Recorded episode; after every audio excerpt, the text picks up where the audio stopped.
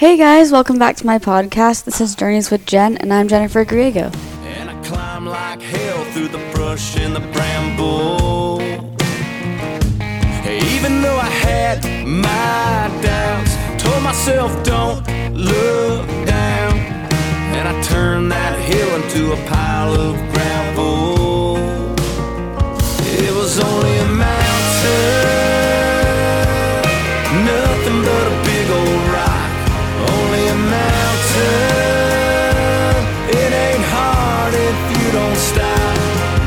just took a little step, a right, then a left, then a couple million more. Who's counting?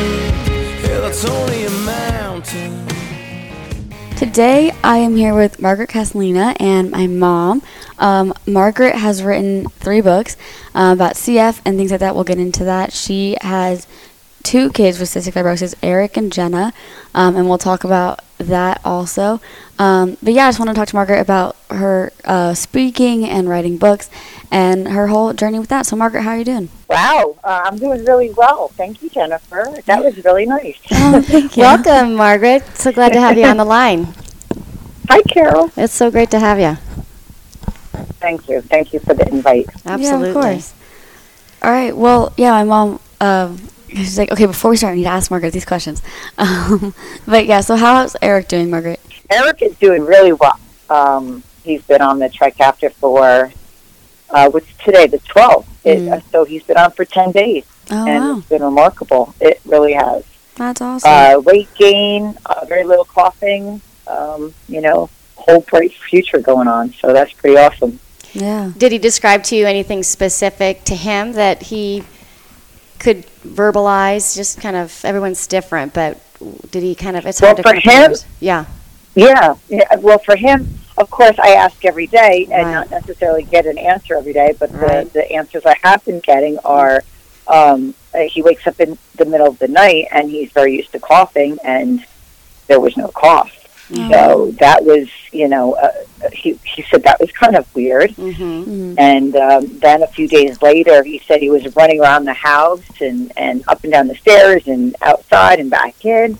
And then he looks at Courtney, his wife, and he's just like, "Is this how you guys live all the time? Just run around and and not even get winded or out of breath?" And and you know, so that was another remarkable thing, and all in ten days. And then the last thing is he went away for a guy's trip for like three or four days, and he he tends to lose weight because he's not Mhm. doing everything he probably should, and he came back eight pounds heavier. Wow. No way. So That's yeah. amazing. Isn't that amazing? And I just saw him like an hour ago. He's picking up suitcases as he's going on a trip with his wife um, on their baby moon.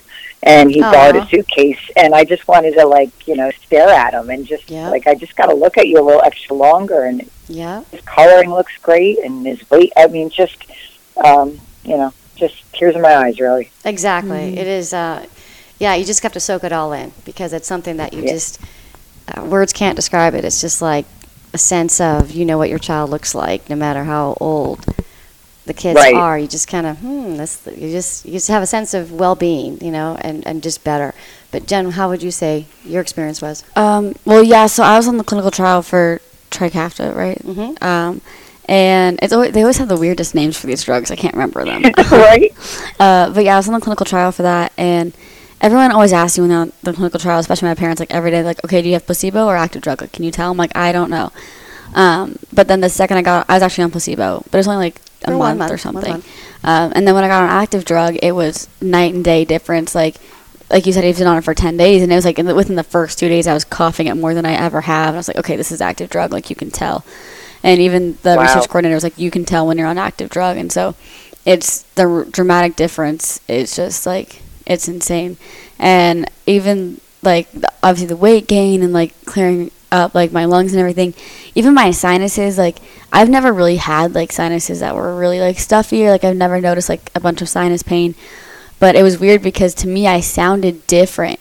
Um, within the first couple of days of being on it, I was like, "Hey, mom, like I sound different." And she's like, "What do you mean? Like, do I sound different to you?" She's like, "No," and it's just like everything was kind of like echoing in my head. So I think my sinuses were just clearer, and it just sounded different to me because it wasn't um, even though I hadn't noticed them being full, I just must have cleared them out. Cause it's so there's some little things that were different that I noticed. Wow. Yeah. I mean, uh, I just find that amazing um, that the ones that are on the drug are like, wow, I can still feel the difference. And, Mhm. you know, I I ask Eric every day, and he's like, I feel like everybody's like, how do you feel now? Anything different? What Oh, you, yeah. you know, and, but you can't help but be so excited. Like, what do you feel that's different? And, you know, Yeah. basically his whole life is going to be different now. And yeah, the, the everything rushing out. I guess they call it the purge or Mhm. something is what the CF community calls it. And he's like, "Yep, that's pretty much it." Yeah. So, But the thing is, like, and I have no had no side effects from it, which is amazing. But like you say, you ask them every day how it's doing. But usually, you have like the same thing for a week or two, and then you kind of feel normal, or at least what your new normal is. Um, so it's not like every day you're coughing up more. It's kind of like right at the beginning, you're coughing up more. So it's not like it's like that the whole time. You kind of like like you said, like the purge first two weeks, and then you kind of like adjust to it. And you're like, oh, like this is how it's kind of going to be from now on. Wow. hopefully. Yeah. Yeah. that is Well, it's good news. Yeah. Good Yep. news all the way around Yeah. for everyone. That's good awesome. news. Absolutely. hmm Yeah, for sure. Um, so, Margaret, you do so much for the CF community. I've known you from the hike, the Grand, uh, the Grand Canyon hike you guys did. Um, but obviously, you've done a lot more than just a couple gre- um, extreme hikes. Um, so, you've written three books. Is that correct? Yes. Wow, that's crazy. I wrote an essay this weekend, and I thought that was a lot. So, Yeah. well, to be fair, one of the three books was really a journal, a diary that just turned into a book. So that was just written. You know, it wasn't intended to be a book. Oh, that's cool. So, it was kind of like that you had the journal that you had written kind of throughout the years, and you turned it into a book.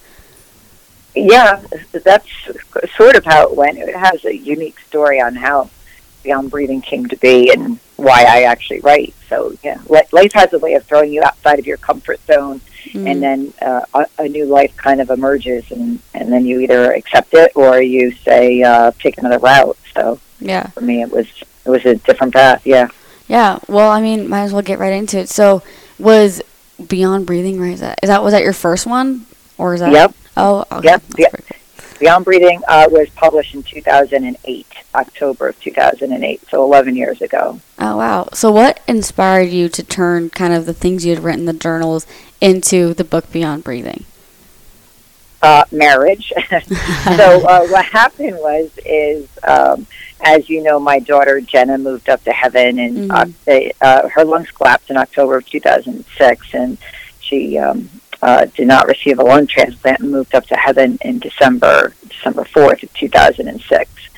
So that was a whole um, new life, really, or a Mhm. non-life, really Mm-hmm. and the only way I could uh, handle the depression and the place that I lived in, the abyss that I lived in, the just alone and Mm-hmm. breathing.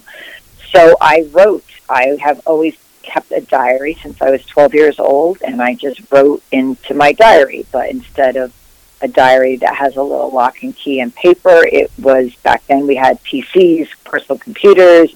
That was the original, you know. So I just sat in front of a keyboard and just wrote a journal, crying, upset, depressed, but I just wrote my feelings because if I didn't write my feelings, and this is just how I've always been, Mhm. if I didn't write my feelings, they would just stay in my head like on a wheel and going around and around.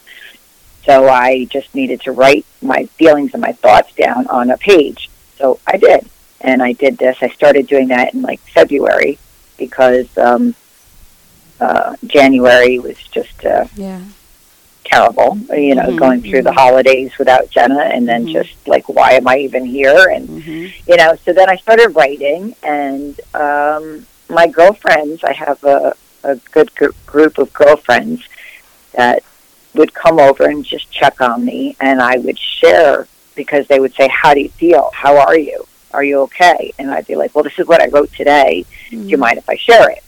So I'd share it with them, and after I was done, like sharing whatever I'd written, it, I thought it was an entry. It turned out to be a chapter, but I, I wrote an entry, and I just shared it with them, and they were just uh, moved. They were Mhm. touched. They had questions. They felt like um, it was helpful for me, and they just Mhm. they just really felt, my goodness, I really love hearing it. And th- then it got into every week they'd be like, "Did you write anything?" And then I'd share what I wrote, and so I don't know. I think one of them, or maybe they told Mark. I don't know what happened, but Mark ended up emailing my whole diary.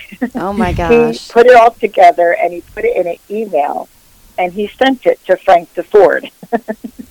And tell us who, tell the listeners who Frank Deford is. And Mark, Mark, by the way, is Her Margaret's husband. Yeah, so Mark's my husband of now 29 years, but back then, Yes.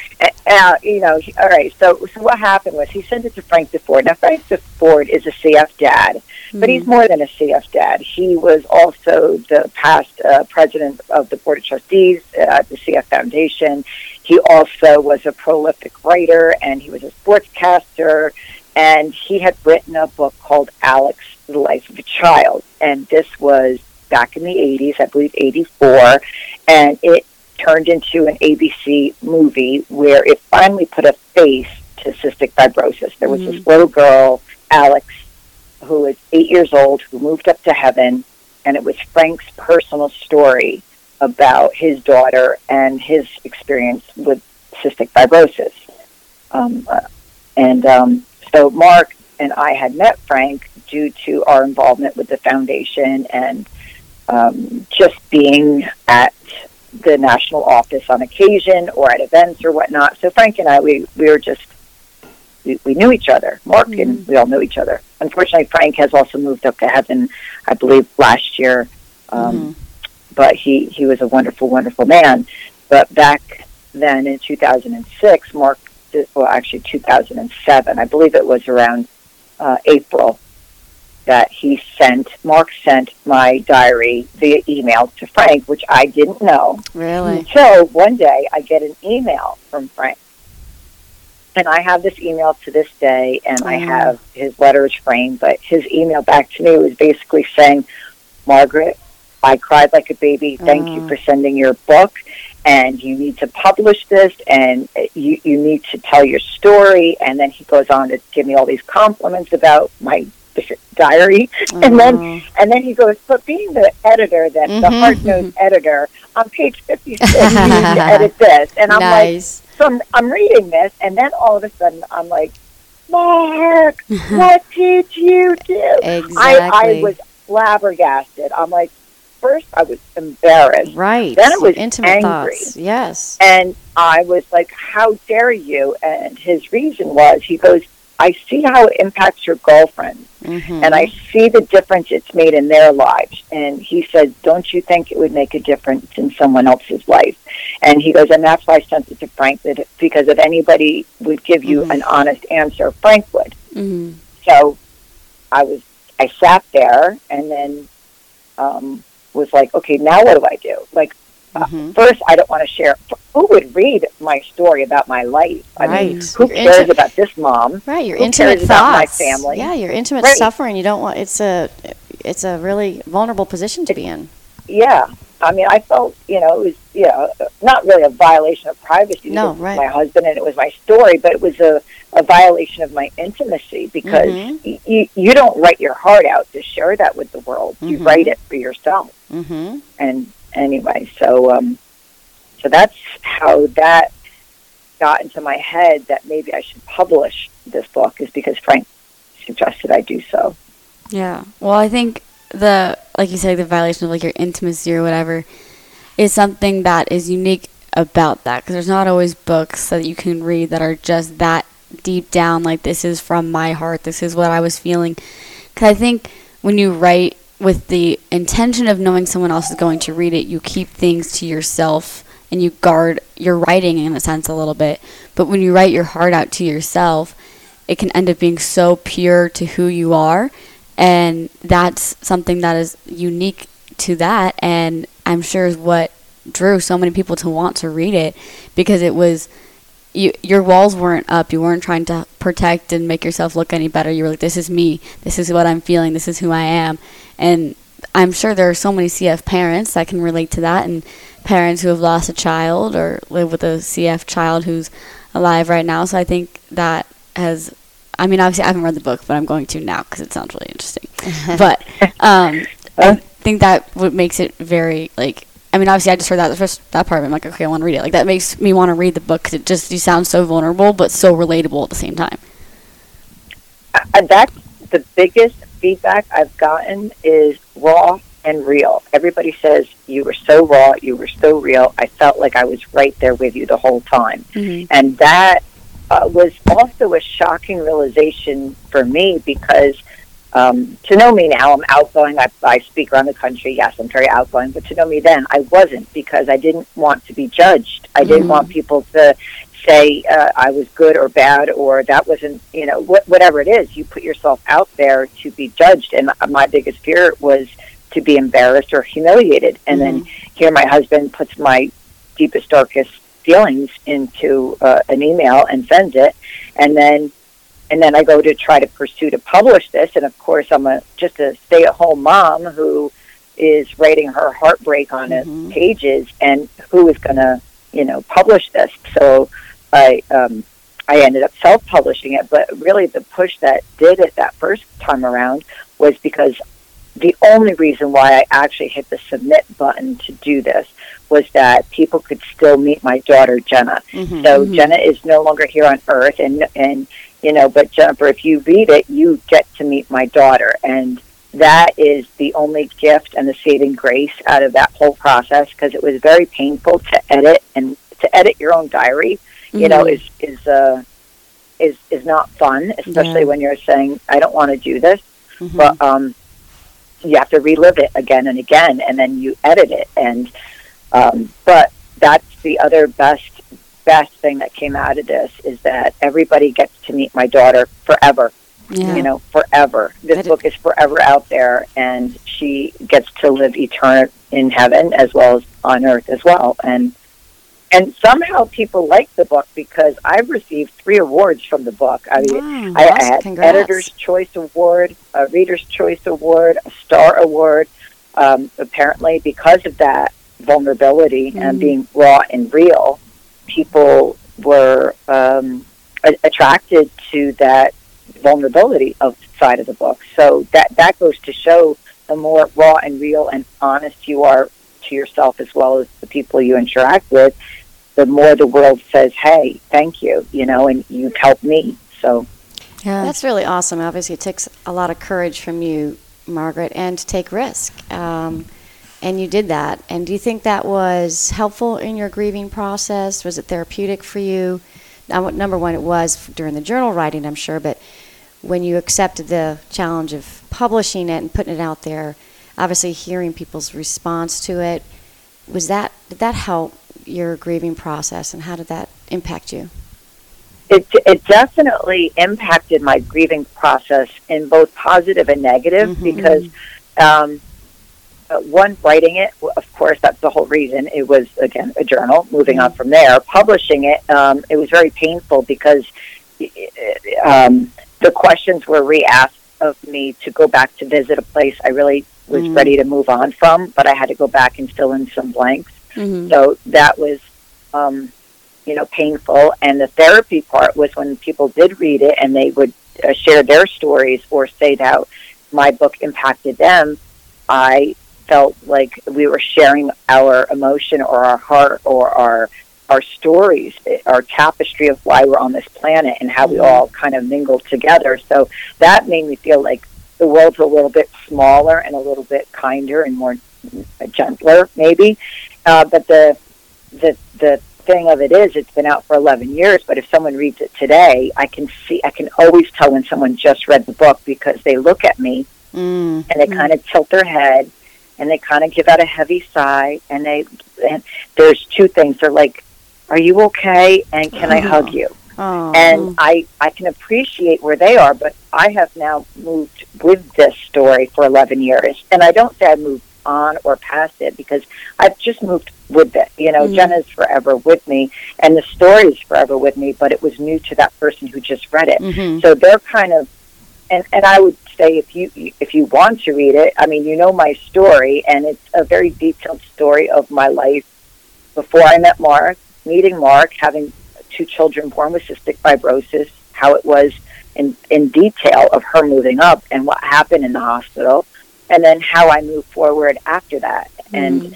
and how I stayed in connection with her friends and how I choose to see life now and, and the depression that I faced afterwards. So that's all in that book. So it's it's raw, it's real. It doesn't leave you on the floor like you, you just don't want to roll up in a ball after you're done. I, I people feel it's inspirational because Mhm. of everything I went through. But um, And that you survived. You know, it's it's so yeah, yeah, it's so so wonderful to see that you got out of it on the other side. Yeah. You know, and people in the midst of grieving can't see themselves in that uh, at that side. So that's Exactly. what makes give, gives people some confidence. Like, oh my gosh, she made it. Um, thank Yep. God, and that Mm. I, I can get through it too. Yeah. Yeah. Um, kind of hearing the book because I don't read a lot of books anymore. But the one book that I keep thinking of when we're talking about this style of writing is Flowers for Algernon. Because that book, you can kind of see, obviously, like it's fiction, but you see the transition and it's very emotional because you see Mm-hmm. what. Wait, hold on. I forget the guy's name. The rat is Algernon. But what he goes through. And then kind of, you kind of, you just see the whole transition. So that book, um, obviously, it brings you really close to the person and kind of puts you in that perspective. Um, but that was not the only book you wrote. You wrote two other books.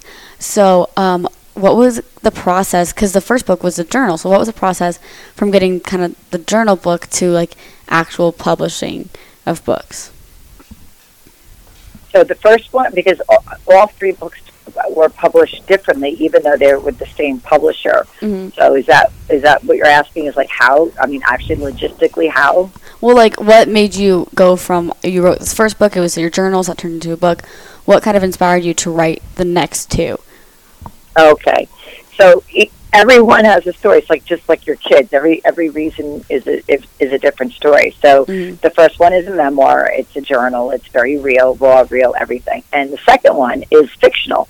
So the second one, um, I was playing tennis with my husband Mark, and all of a sudden I had this idea and this thought, and I was like, I have to with tennis court. I have to go write this chapter. It just like came into my head. That's So funny. he's standing there with his racket, and I ran back to the townhouse, and and it just like came to me, and I so my thought for it was, what if, um, I, I like to, I, I believe my daughter lives in my heart and in my in, in spirit, so Mhm. I wanted to take that thought a step further and like, um, what if true love really could last for eternity? How would we know? What if hospital rooms could talk? What would they say? You know, and and it's Mm. like, how, how do you put all this together? So this is um, my thoughts of the way I see those who have moved up. Are they still connected with us in this world? And how you know true love does it go? Does it go according to plan? And um, how our hospital room. So so I just have this little girl. Her name is Jenna. Surprising uh, but she's a fictional character. But I purposely had her name Jenna, and I purposely started the first one with her being in the hospital because so many people really liked um, Beyond Breathing and my real Jenna hmm that I thought that when they started reading the first chapter, they would immediately know this character. They would Mhm. Yeah. immediately associate my Jenna with this Jenna, and that was my intention. hmm So, and that's where reality and everything kind of grayed out a little bit. Then it goes right into like a love story back in the 70s, and then it goes into there's a spirit whose work on earth is not quite through.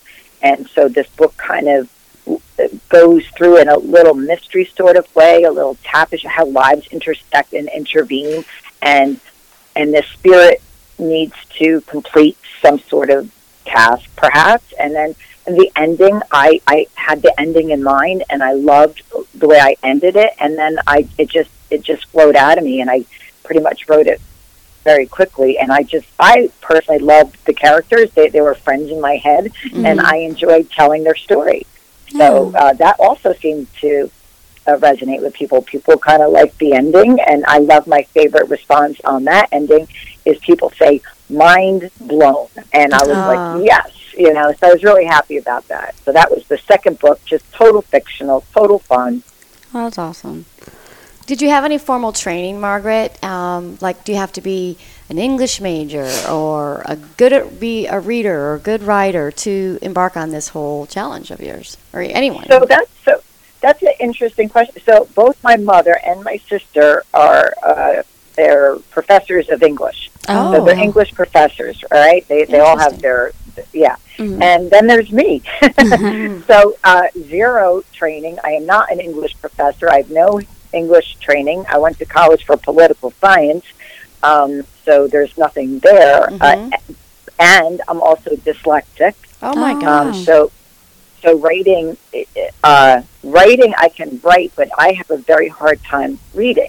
Comprehension is a hard thing, but I love to read. But it's always been a challenge for me to, Mm. um, to, to I, I, if I read too much or too long or it's too complicated, Mhm. I, I get lost very quickly. Mm. It's just I, I'm a classic dyslexic uh, Mhm. adult, so Mhm. that's the way that works.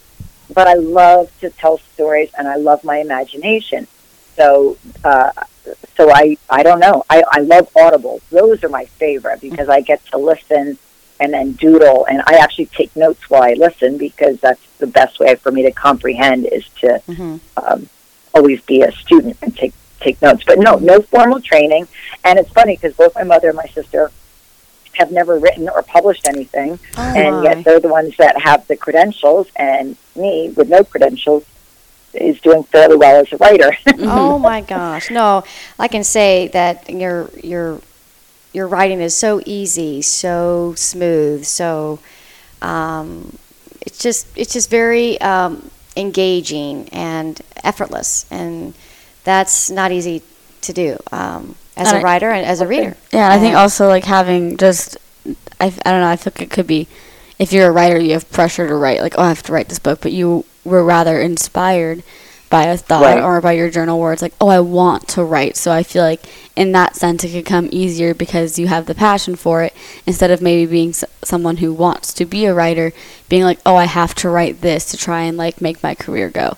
So I think that right help it. and i don't have the intention exactly jennifer like i don't have the intention to be a a, a, a writer an author Mhm. i just uh, i'm telling a story and i'm telling it from my perspective as if you were sitting right next to me i i, I would never claim to have you know uh, the full command of a wonderful diction i mean that's not in, in my it's it, I'm not going to write War and Peace. You know, Mhm, uh, mhm. I'm not at that caliber. I am. I always want someone to enjoy the book or to read it on an airplane, at a beach, Mhm. and just like it's one of those easy reads that you don't have to Mhm. stop and think about it. I mean, I'd like the book to linger with you after you've read it, yes, Mhm. but not so much that it's almost like a, a, a study guide. You know. Yeah. hmm So, given your sister and your mom are both English kind of majors, did they help edit and revise the books that you wrote to kind of give you input? or were they kind of, you're like, no, I don't want you involved? Um, so what you'll realize in my um, books is uh, I have a very um, uh, difficult relationship with my mother. In fact, Mhm. I haven't spoken to her in decades. So, Oh. so that's out. um, but uh, uh, but she, uh, but I, I really don't know where she is or what she's doing. And my sister and I, you know, as siblings go, we we get along well, and then some years we don't necessarily get along so well. So we had our our things back and forth, and. Uh, no, I I didn't want any of their influence on my Mhm. book at all, and Mhm. and I and I'm kind of glad. It, you know, I just want to own, you know, have Yep. the Yep. autonomy to just think my way and and not, and, and I would have been intimidated had I asked Mhm. or reached Mhm. out to them. hmm yeah. Yeah, I don't have my mom edit my essays either. I mean, I'm sure she'd do a great job, but she, whenever I ask her to edit something, she's like, okay, print it out for me, and I need my pen, and I can write it down. I'm like, mom, it's on the computer right here. She's like, okay, but I need to print it printed out so I can write down my notes. I'm like, okay. I'm like, I'll just email it to my friend, and they can read it, eat it for Yeah, me. and any corrections that I make, she doesn't even take it anyway. That's Margaret. not always Yeah, true. I take most of them. well, because my mom and dad are both very smart. So I don't for- know about that. Your and I- father's here, so uh, your father's not here, so we can say all these great things about him because he's not here. yes, your parents are very smart, Yes. and yes, it's it's wise to ask their opinion, but I can see frustrations. Like, can you just do it my way, please? Yes. Yeah. Well, I had for my college essay, I had my parents. I was like, they were out of town when I was writing it, so I was like, here, like I sent it to them. Like, can you just like edit this because they knew the story and it was about it was about um, one time when I was sick and I had to get an IV, so they knew the story and they were there. And my mom sent me the edit. I was like, oh, I'm already done. She's like, what do you mean? I'm like, well, I sent this to you like three days ago, so I already finished it. And she's like, okay, well, can you make the edits that I did? And I, don't, I think I made a few of them, not many of them, like weeks after. I was like, I mean, it's just because I edited it a lot, but it's okay. I my dad helps me a lot with like math and stuff, but and English. I mean, he's good at English, but I'm kind of like, you know what? It's okay. I'm submitting it. I went. Yeah. I through. I went through it with my counselor. It was fine. Um, but that's irrelevant. Anyway, so um, to for your third book, uh, was what was that one about, and kind of how did that come about? First of all, let's. I'm sorry. Before Or we just move on to the third book, let's um, talk about uh, the title of the second book, so people can follow that. Oh, look it yeah. up Oh, and- and okay. where they're So- available.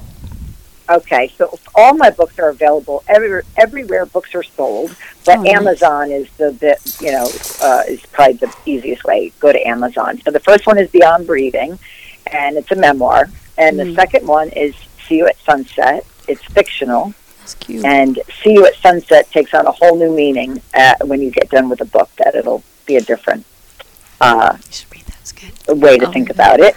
And the last book that I just published, that just uh, got released last month, is oh called wow. Uh huh. We have it. Embracing the Beauty in the Broken. And uh, that also just received the Editor's Choice Award. So, Oh, already? so I must, yeah.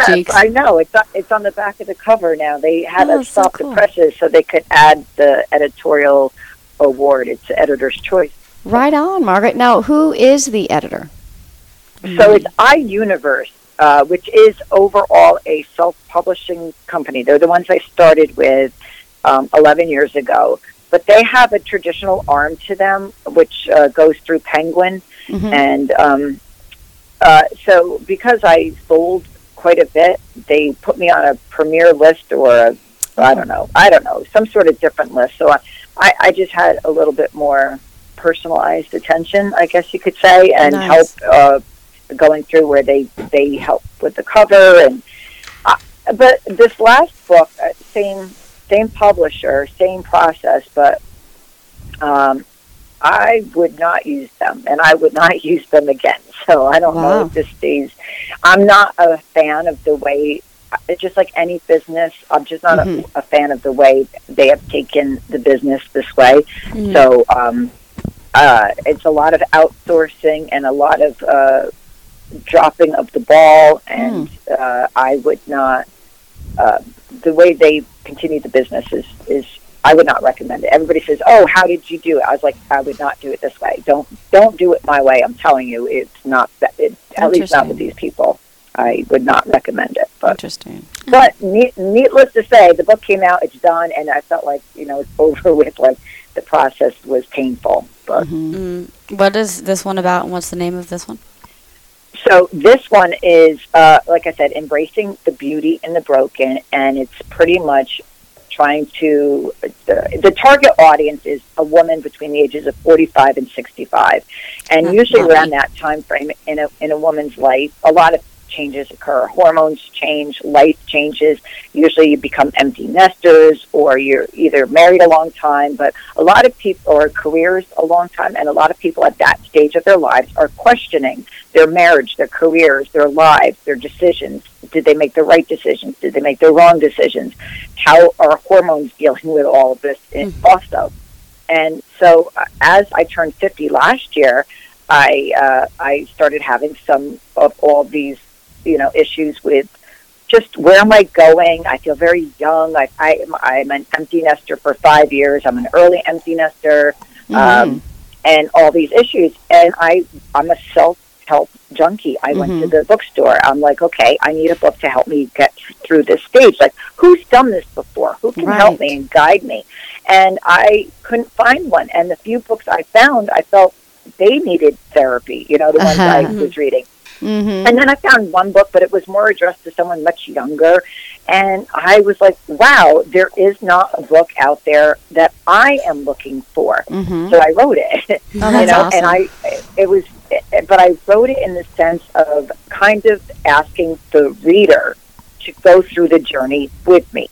So this book is, uh, it's 30 chapters and it's 30 crises that I have dealt with over my life or challenges, hardships, obstacles, and, and how I overcame them. And then my fe- theory was if I could reflect back on all the challenges and hardships that I went through in life, maybe this next challenge, hardship, or obstacle will become clearer and, and less painful and less much of a, a crisis and be more of an experience and, and something to look forward to. So I asked the reader, I uh, each chapter is labeled a crisis, say say uh, mourning or or hormones. Let's go with hormones. It's chapter one. So chapter one is hormones. It's very clear that it's a woman's book, but guys can read it. um, but it's it's about hormones, and I tell you a little story about mine, and then I say, hey, here's my take, and then I ask the reader, what's your take on this? And I ask them, and I give them a few challenging questions to self-reflect, and then the last part of each chapter is called Take It or Leave It.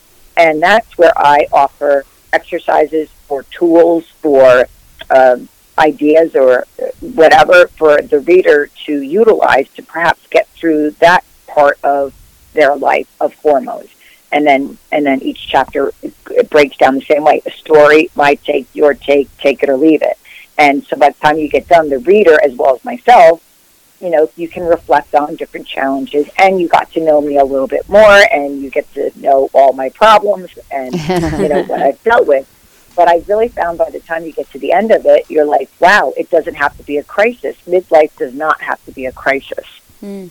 And that you're not alone in all those chapters. I think we all can understand and agree that, yep, that affects me, or that's that's me, that's me, that's me. So, that's great for you and it's great for the reader to realize, gosh, I thought I was the only one enduring that pain right. and suffering. Mm-hmm.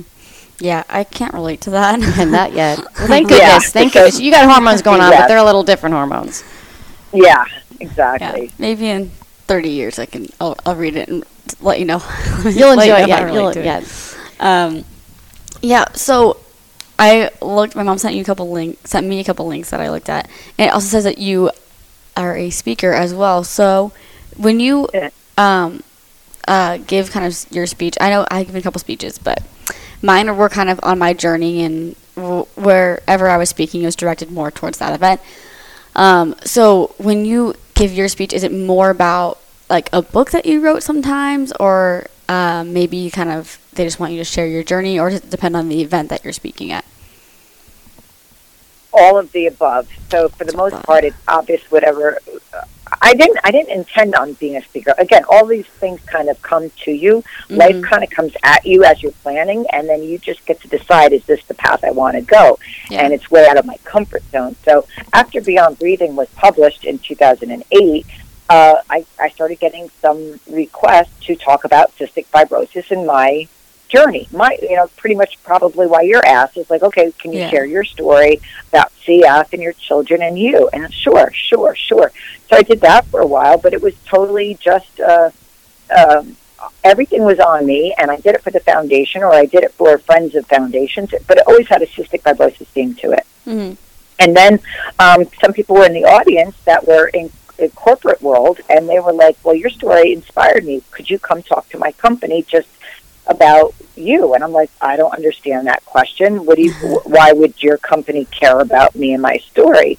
And then they explained to me the the arc of it the the the um you know the the journey the before middle and after and how that's motivating and inspiring and it would help their employees. And and i was like okay that seems odd. Mm-hmm. and then I started saying yes to that. And then pharmaceutical companies would ask me because there's that correlation between healthcare and caregiver, and it's also of a um, an employee retention. Like if if the people that work for this pharmaceutical company know that people like caregivers and people care outside of what they do, then maybe they would stay longer in that company. So there's there was that avenue.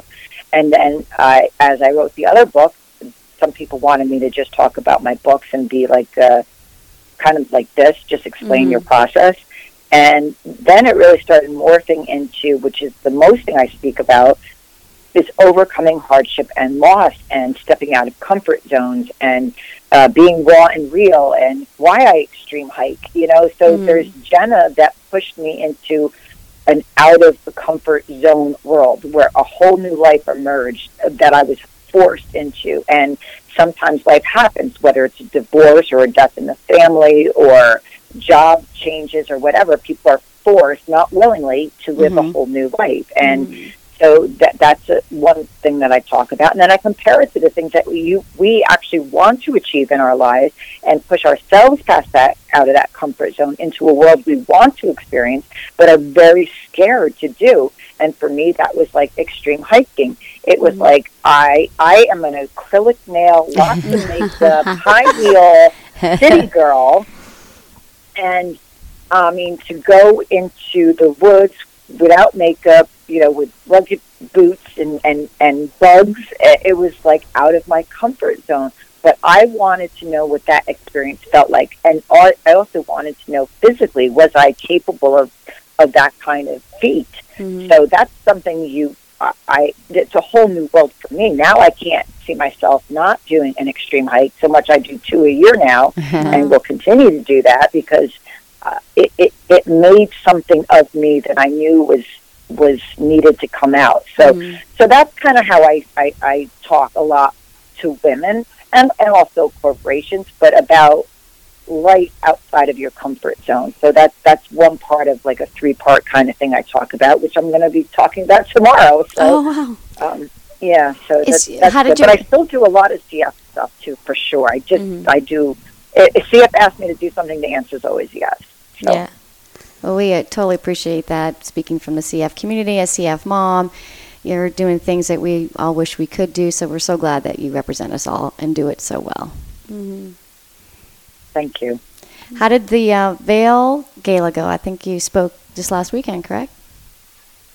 Vail, uh, Denver. We there was Oh, a um, not Vail. Yeah, yep. Denver. Yeah. Nope, Hike Vail in September, Yes. and um, just this past weekend there was a Breath of Life Gala in um, Denver, which they asked me to not just like give a speech, but to MC the whole night. Oh. So that was that was hours and hours of uh, live auctioning, Oh and my. um, uh, also sharing my story in between, moving it along, and and being part of the bid that they do to raise funds and awareness for cystic fibrosis.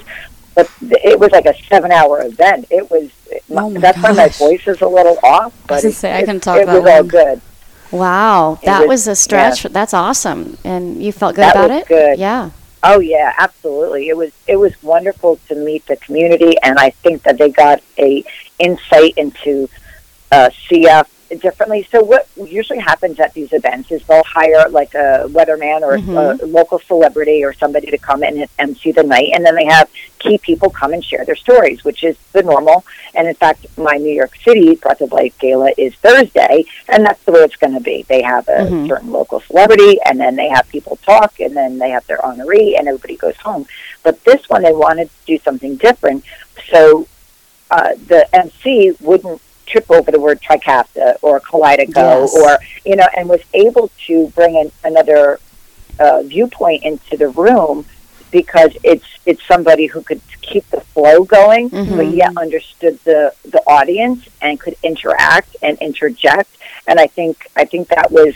Um, I think it went over really well from the Great. feedback I was getting. So I, I, I was very happy to do that, and I think I think uh, it would be a great idea if if they would continue to do that because I think it. I mean, when when you have a, a local celebrity, I don't know how many people truly care about seeing somebody up there that they see on TV. Maybe they do, maybe they don't. Mhm. But I think someone, if they feel that that person connects to me, and I'm sitting in that audience, and I'm at the table 36 in the back, and and I feel connected, that I think is the whole point of a, a charity event is to connect. You Mhm. know. Yeah. Yeah, that's 100%. exactly right. And you really cringe when you're in the middle of a, an event like that, and you have the MC just just butchering names. It's weird. Oh, I cringe when my doctor says it differently than I do, because I feel like I don't, I don't like someone says Orkambi and I say Orkambi, Oh yeah. and like there's little things, and like my doctor will be like, "Oh yeah, like Orkambi." I'm like, "No, no, no, like it's Orkambi." But, like I'm sure I'm probably wrong, but it's just like the little things. So I'm sure if someone like tried to say that and they don't live around it and they don't say it every day, has to be kind of weird to be like, "Okay, you totally said that wrong." Like, my Right. it's like, oh, Yeah. all right. Um, no, but so I've given a couple speeches, and everyone tells me that I'm very poised because, and to me, I say it's because it's my story and I lived it, so it's easy for me to tell that story. It's just speaking from my heart. Um, so and you like I never intended to be a speaker, and I've given a couple speeches. Um, and you obviously never intended to be a writer uh, or a speaker, and you've done both of them. Mm-hmm. So how I feel like in a sense writing you can edit and revise and spend a lot of time on it and get different perspectives. Um, but speaking is very in the moment and you have to be like, okay, be prepared. And I mean, I don't have, I don't read straight from notes when I speak. I kind of, um, like I said, it's my story, so I just kind of like tell the story like I'm telling it to somebody else. So how was it for you to get into speaking? Because obviously you do it now and I'm sure you're very comfortable. But in the beginning, how was it for you to get into starting to tell your story? uh, terrible. So I'd have the papers rustling in my hand, and I'd read every word, and I wouldn't look up, and I was very quiet, and I probably talked too fast and too quiet, and and uh, and I could always get a sense of the audience when I was done, whether they were like, "Oh boy," or "Oh boy," you know, like so. So it just took a lot of practice, and um, so as you write, you you get to edit exactly. But one thing I do now, which I really like to do, which is again out of my comfort zone to work on my craft of speaking or interacting with people, or to be also current, is to do a lot more live videos. So I do Facebook Live, I do Instagram Live. I don't Mhm. do a video and then make all the the changes to it because I would forever be editing. It would Yeah. never come out because it would never be right enough or good enough or you know clever enough or whatever. But my and I, I call it my claim to fame is being raw and real. People Mm-hmm. actually like me because they like me and what I say, right, wrong, good, bad, or can be, or can be. And by the way, it's or can be because they, I, you know, you're right, it's or can be. It's not or can be. It sounds like Bambi, you know. Yeah. That's what I tell people. But um, it, it, the whole point is, it doesn't matter as long as the reason why people are attracted to the way you say your speech is because, like you said, it's your story. Mm-hmm. So then, the only thing you need to work on is allowing those poignant moments or those important sentences to linger out there. Mm-hmm. And the biggest mistake people make, myself included, is I rush through the uncomfortable a little Yeah. too fast. And you really need to just let it sit there for a moment longer than you think because it resonates. It, it might be your story, but they only heard it for the first time. And it takes a moment for their brain and heart to connect. Mm-hmm. And then they're like, wow. And then move on. And to just, you know, really read the audience. And you can't read the audience if you're reading a paper. So, yeah, you know, so yeah, you should know your story, which is yours. Mm-hmm. But there's sometimes, like I did the MC, and I had to look down to make sure the flow was going the way they, you know, they had. Mhm. But the majority of my part was total ad lib. But I knew what I had to say, and I knew what to say because I had attended enough of these uh, events Mhm. over the 28 years. Um, which I probably didn't mention. My son is now 28, so I mean I've been Oh, at this for a while. You Yeah. know? Yeah, there's great power in the, the word, the power of the pause. You know, Mhm. when you speak, Yeah. It's it's so critical and strategically placed. Those pause are really important, uh, and it's great when you get emotional when you speak from the heart because those pause come naturally, uh, Mhm. and yeah. and it's can be uh, obviously very impactful and, effect- and effective. Yeah, and I talk very fast in general, so I have to like whenever I speak, I have to slow it down. And I kind of have like a weird memory, so if I take notes on what I want to speak about, I can like see it in my head, and I can tell if I like watch a speech that I've given, I can tell if I'm saying something that I didn't write down because I say it kind of in a different tone of voice a little bit, and it almost like in my mind sounds like if you're watching a play and they say like a side note to themselves, and that, in my mind, like that's what I'm seeing when I like watch myself speak. But um, yeah, definitely the pause, and I hate speaking to my parents. Like if I'm gonna, gonna give a speech, my dad's like, "All right, Jen, like rehearse with me." I'm like, "No," like I hate saying that, and I don't. I just like giving it in the moment, and I'll say it a billion times to myself in my room, but I just don't like practicing it. And I, I don't know. I kind of. I mean, I'll give it like I'll say it in the shower. I'll do whatever, but practicing it in front of people, I don't know. I just don't want it to sound rehearsed, and so. I don't practice it. Also, I don't want to like have my parents be like make edits for me. Like I'll, I'll be like, oh, these are my Well, do you- notes. So, question: When you say this, do you say it out loud in the shower? Do you say it out loud in your room, Usually, or do you say it in your head? um, sometimes in my head, sometimes out loud. If I'm like around, if I'm like giving it at an event and I'm sitting at the table staring off into space, I'm saying it in my head. But usually, uh, like I'll be in my room and I'll or I'll be in the shower and I'll be saying it out loud. My best advice, though, is is because I used to say it all in my head, which definitely is different because my head voice is different than my out loud voice. Mm-hmm. So uh, what I do, and I still do to this day, I'll say it looking at myself in the mirror, which throws it off a little bit because you're like, whoa, you know, there's this mental connection between that. And I can totally relate not wanting to say it in front of your parents because one, you, you're wondering if they're going to judge it or edit Yeah. or correct it or, you know, their, their response. And I used to be that way with Mark. I would not say it, you know, in mm-hmm. front of him. I, I I've come past that, but but I can totally see where you're going. And I used to like line up pillows or whatever and put, and put little faces on them so I can make sure.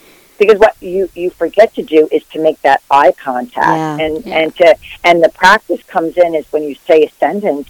You, that you land on somebody's face or you read their face. Because if you're saying it without a response of a face, a feature, then when someone looks at you or is crying or yawning or looking, it it might throw you off because now you're uh, you're paying attention to the interaction. So there's there's definitely good to always practice out loud and practice in a mirror because you will see yourself and then you can I don't know rehearse that a little bit more. That's my unsolicited, unasked advice. But if No, you're speaking and going to continue to do that, that's what I would recommend. And yeah, don't do it in front of your parents. I, I get that. I totally get that. Well, either that or Sorry, I'm just Carol. like I'm either cringing in the early days when Jen would talk, and they'd be like, "Oh my God, let's get the cane. Make sure we bring the cane to pull her off the stage." That was the golf tournament days, Jen. Oh, I would go young. off. Yes, Yeah. it would be like, "Oh my God," and then the other times, really, you know, I was recently, little. I was like seven or eight. I know, no, you were so darn cute. But the other ones, you know, lately have been like, just you get tearful, and you're like, oh my god, I'd rather just see it fresh because you know. So now I'm Yeah. totally good. I don't even. Have, well, we don't even. But the first time that she did a couple um, speeches where there was thousands of people there, um, Jennifer didn't do that before. This was, and she was an absolute zombie wreck on the table. Remember that first one you did? Oh yeah, And so I, Bob I and still I- kind of do that. I get Yep. very zoned out, running lines in my head, like running Right. through my notes. And so we were at this very nice dinner, and the first time I gave a speech, it was in front of like I don't know, like two thousand people, Mm-hmm. something like that. And uh, how old was I? I was like sixteen, and I'm just I I don't even know how I give. I've given speeches before. But, But like with family but and with friends fe- and- people I'd grown up with, like Lumpy's Army, which is Yeah. a CF event we do every year. That I started, I Yeah. started speaking there. That's the first time I ever like gave public speaking with air quotes. Um, I was young. I'd grown up around these people. I was very comfortable with them. Um, and like my mom said, I would go off and say things, and they're like, "Oh my gosh, Jen, don't say that." but it was okay. People thought it was funny sometimes. Um, but I was like this nice dinner, like a nice steak for dinner, and I can't eat. I am staring off into space, running through the notes in my head, like counting off on my hand the notes that I have to do. Everyone's like, "Are you okay?" I'm like, "Yeah, I'm fine. I'm just a little bit stressed, but I'll be okay." And then I go up there and I give my speech, and I come back down, and they're like, "You are so mean." I was like, "What are you talking about?" Like, you're messing with us. Like, you were lying. You were not nervous at all. Are you kidding me? And I was like, "No, I was freaking out, like sitting at the table, and uh, you can. My hands were shaking on the podium." But they're like, "You did so well." I was like, "No, I was really freaked out about it, but it was." The, at the very beginning, I still kind of do it. I still get very nervous, and I don't talk a lot before I give a speech because I'm like very focused on what I'm gonna say and very like nervous that I'm gonna mess it up. But my it came down and everyone was so mad at me for like because I didn't think I was nervous. We were nervous. so at all. darn worried, but I, we always kind of said, Jennifer, your story is yours. It's just speak from the heart, because Yeah. you know that story speak for itself, and that's that that's and that's what you do, Margaret. When you're up on stage, you just speak from the heart. Yeah, but I get that same way. I get nervous right before, and I concentrate to make sure I hit the keynotes. You know, I I just I don't think I show outward anymore. But when someone's talking to me at like a dinner before I speak, I'm counting off on my hand too. You know, the mm-hmm. points. So like, okay, there's five there. Okay, and I really I'm not paying attention that clearly to what they're saying because I I don't want to mess this up. Mhm. But as soon as I get up there and I say that first sentence, I'm off to the races. Then I'm, I'm fine. But Mhm. yeah, I, I mean, because I think you take what you say and who you're saying it to seriously, and that, and, and I have to say, Jennifer, my goodness, to talk in front of people at 15, I know 30 year olds, 40 year olds that could never do what you did, you know. So just to do that at such a young age and to continue to do that, um, is is, is totally amazing and remarkable, and and Thank you. Uh, I'm super super impressed. Thank you. Yeah, I think it's helped a lot. Um, and my dad always says that as a kid, since I had CF, I was used to people coming up to me and like always talking to me, and I was very kind of socially awkward around people that I wasn't didn't know very well. But since this podcast, especially, and since my public speaking, I've become a little bit more like outgoing to people. Um, but yeah, definitely public speaking has helped a lot, and I'm like in English, like if I'm at school and I have to give a presentation, I like freak out about it. Well, especially if it's in Spanish, because like I'm just memorizing it. But now it's kind of nice because I've gotten so comfortable, and I can talk um, like in leadership things. I can talk to people. Like I don't really get that nervous talking out loud anymore. And in fact, I kind of like I'm eager to do it. Like I want to share my story. I want to say what's happening. Um, just because I've at least for my story, I've seen a lot of it impact a lot of people, and I'm sure you're the same way. Where now it's kind of like you want to share it, you want to be like, oh, like I can help you or something, like and just get your story out there because I've had a very positive uh, feedback, and I'm obviously you have had a lot, and you still speak. So I think I've become so comfortable, and I'm sure you have as well, where you kind of want to share your story, and people ask you like you're excited, you're like, yes, I want to do it, I want to share it, and I, every time there's a new feedback you get, there's someone else that you inspire, and it just like keeps and makes you want to keep on telling your story. Yeah, it's totally the momentum. Yeah, you you share your story, you impact somebody else, and someone else shares their story, Mhm. and the lives that you can change just by sharing you. Mhm. It, and and again, I go back to be the change. You know, if you can, if everybody can be a little bit kinder, nicer, and if we can all be a little bit more connected to each other, I just think there's a better place of humanity out there that way than to keep everything reserved. So I always say share your story and listen to other people's sh- stories and and what you're doing here with the podcast, uh, no matter what your topics are. You're sharing that, and you're sharing those people with whomever is going to listen to that. And I think, I think that that's just a really good, good karma you put out into the universe. And and I, I just, I'm just honored that you're even asking me to be a part of it. So I appreciate the, the just the invite for Oh. sure. Well, thank you, and thank you for coming on. You have a lot to talk about, and it was so interesting to talk to you. Um, I just, I, th- I think every time I talk to someone else, like I learn some things, and you have, especially with public speaking, talking to you about it, like the few little tips and like the writing and everything that you've done.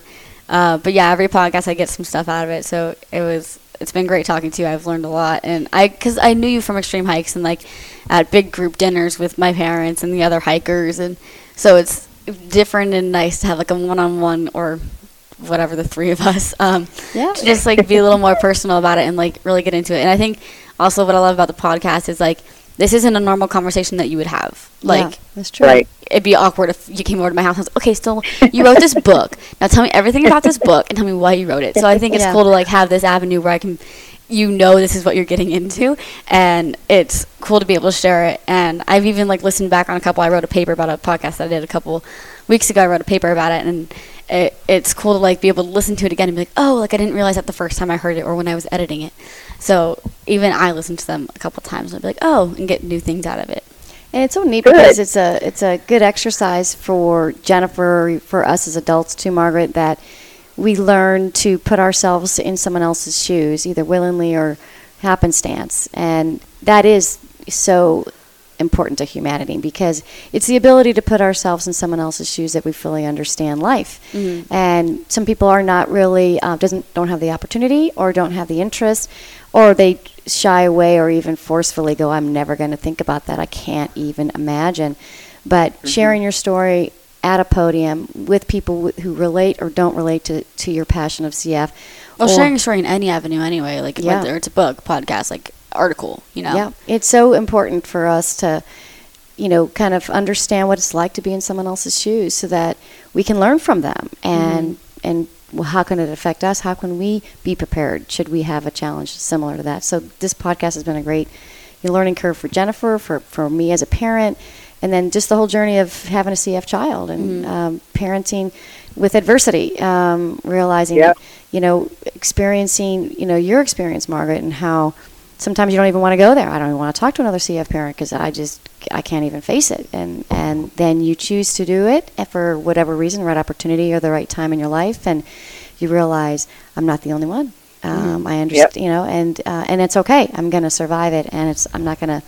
Uh, having walked through in someone else's shoes gives you strength on the receiving end of it. Yeah. Um, and I also think like um, like you said, like you're giving speeches to people that aren't always CF related, and I think um, like my story can inspire people who don't have CF. People like not even people who have like going through adversity, going through sickness or anything like that. They're kind of just like, oh, like your story was inspiring to me, anyway. So I think it's cool to be able to like to share your story, even if I give a speech in front of 2,000 people, none of them have CF. It still ends up inspiring them, or some maybe somehow they know someone with CF or anything. Honestly, it doesn't always have to be a speech directed at the same person, at the same at someone who's having the same experience that you are. Um, people hear things that maybe isn't even related to them and take the little things out of it that inspire themselves. So um, I also think if you think your story is irrelevant, if anyone listening thinks your story is irrelevant, and you're like, oh, no one relates to this. Um, well, I have an orphan disease. Not many people relate to what I have, and so it's something that everyone can under like even if it's a sentence you say everyone, there's some things that like there's a hunting guide that gave a speech and he gave he said a sentence that i has, has stuck with me for Yeah. the past two or three years and he was giving a guy a speech about being like the guide of the year so i mean he had nothing to do with cf like none of that and he so i think if you are listening and you say you have a story that you want to tell and you're like oh but no one wants to hear this don't think that because there's so many people that can take little things out of it that you may not even un- that you may not even know that you, someone can take out of it. Mhm. So and really obviously like not everyone that reads Margaret's books is like a mom or mom who has lost a daughter with CF. You know they have have little things that they can relate to, and it connects them to what they're reading. So I think getting your story out there um, in any way possible kind of helps anybody in any way that they feel close to that. yep, throughout your life. That's right. Very well said. Absolutely. It's like share your story. If there's one Yeah. thing that anybody that's listening get, just share your story. especially Period. nowadays with all the platforms on social media or like anything it's so easy to kind of get out there you just have to push past that comfort zone um, just to kind of get out there and say it but it, it's i feel like i mean obviously i don't know i've grown up with social media but i feel like it's much easier now than it ever used to be to get your story out there and kind of share what you're going through Yep. Yep. All right. Well, Margaret, I told you it was gonna be one hour, so you could make dinner for your husband. And sorry, it's a Um, little boring. And sorry, it's a little boring. We don't have Bob throwing in movie lines, Margaret. So you're kind of uh, you're kind of uh, got lucked out on that one. Either Bob would throw out some you know inappropriate, ridiculously what he thinks is funny movie lines that uh, he's. Uh, I do laugh. I do. They are funny. I They are. and you're funny. Sometimes they're awkward, so they're funny. Sometimes they're funny because they're perfectly timed. But it's either one. we just need to have a crickets app so that when it's silent on the other side, we're like, mm, crickets, crickets. Yeah, I need to control Yeah. that button because he's not going to do it for himself. Well, he's in the middle of, uh, he's in a tree stand right now in Kansas hunting deer, so that's where he is this weekend. So, Okay. Yes. Well, I am not. yes, yes. You're I'm in a warm either. house. Probably really cold Yeah. where he is. But anyway, so Margaret, thank you for coming on here. Uh, we talked about a oh lot of goodness. things. Thank you. Um, do you have anything else you want to add or talk about that we did not talk about already? Nope. I just I think you guys are absolutely wonderful, and Oh, and you. I just appreciate just the uh, the sharing of my story. So thank you for that. Of course, and thank you for writing the books and speeches. I will definitely read the first two. I don't know if I can really relate to the last one yet. Maybe we'll hold on Yeah. for that one. um, but I'll definitely get those a read. Um, so yeah, thank you for coming on here. Thank you for taking the time out of your day. I know you're busy uh, making dinner, so thank you for coming on. Busy and with talking your life and It's Mark's birthday. Oh, yeah, it's happy birthday. today. so, Oh, yeah, happy his- uh, Give Mara Yeah, a happy he- birthday to uh, from He's us. downstairs finishing dinner and drinking wine, so that's A great way to spend your birthday. That's awesome. yes, absolutely. All right, ladies, thank you. Well, very, thanks for all much. that All you right, do well, for thank you CF, so Margaret. much. Thanks so much. All right, Have a bye-bye. good night. Bye. All right. Well, let's wrap it up real quick. Yeah, I told Mark I was like, "Oh, don't worry, it'll only be an hour." She's like, "Okay, I'm making dinner for Mark." I was like, "All right, it's like an hour right now." So, Uh, it's birthday dinner. but you know, I mean, I love it when you go farther than you, longer than you wanted to, because we talked about. I told her we just wanted to. Like, I don't, people, people want to talk about books for an hour anyway. I was like, "Well, no, because we'll talk about books and living like a bunch of things. We talk about a bunch of stuff." that's But right. yeah, no, I only knew Margaret from the extreme hikes, but it was good talking to her like the one on one, and then with your input because you know her better than I do. So it was Mhm. It's really cool. Um, but yeah, she had a lot to say, a lot of things she threw in there that I didn't ask for, and I love I love when people do that. Like, I may not have asked the question, but she's like, oh, like one of those advice in there. So Oh, I did too. I really was, ho- I was hoping she would do that. that yeah, was, that she was did. that she I'm did glad. Um, probably because she's used to speaking and being like, oh, like I want to throw this in there. Right. But yeah, definitely those books. I will link the the link to the books um, in the show notes, and my mom sent me some links. Um, there's a website, Margaret's website. Yeah, um, and on that website, that- the books are on there, so you can. yeah. But in case you don't want to go through the whole website, I'll link the Mhm. books um, on Amazon because you know who doesn't have Amazon. If not, then you heard the titles, um, and I'll put the titles and show notes, and you can look them up however you want to get them. Um, but yeah, it was great talking to her.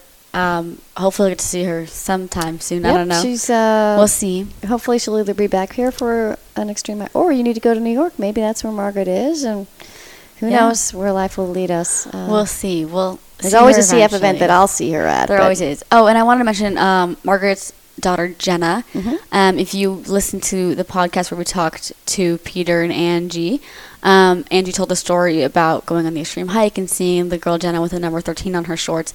Um, and they were talking about how crazy that was. That was about Margaret's daughter Jenna. Margaret, um, Margaret's daughter passed away when she was 13, and they met a girl on the hike at Angel Bright Angel, Bright Angel Trail, Trail. right at the, s- the start um, and her name was Jenna, and she had a number 13 on her shorts. So all of it kind of came together, and it was It was amazing. It was the whole story. If you listen to Angie say it on that podcast, it was crazy, and it gives makes me gives me I have goosebumps right now. It gives me Yeah. goosebumps every time I hear it. Yeah, it's crazy. Um, yeah, and I love how Margaret always says that she went up to heaven. I love how she Mhm. says that. yeah, it just makes it sound so angelic. Mhm. Um, and I never met Jenna, obviously, but kind of like name buddies, so yeah, pretty close. Uh, and CF buddies, you know. So um, I have not met her, but I've heard a lot about her.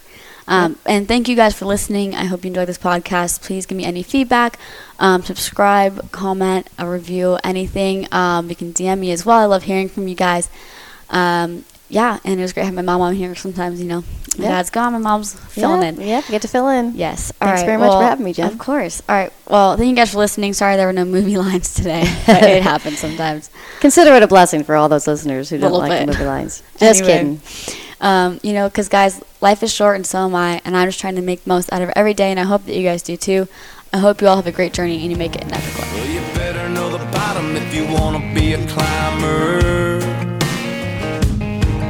Cause there's always another one a little bit higher. Just when I think I'm finally done, I'm staring at another one. So I reach down deep and I lace them up tighter. It was only a mountain, nothing but a big old rock. Only a mountain.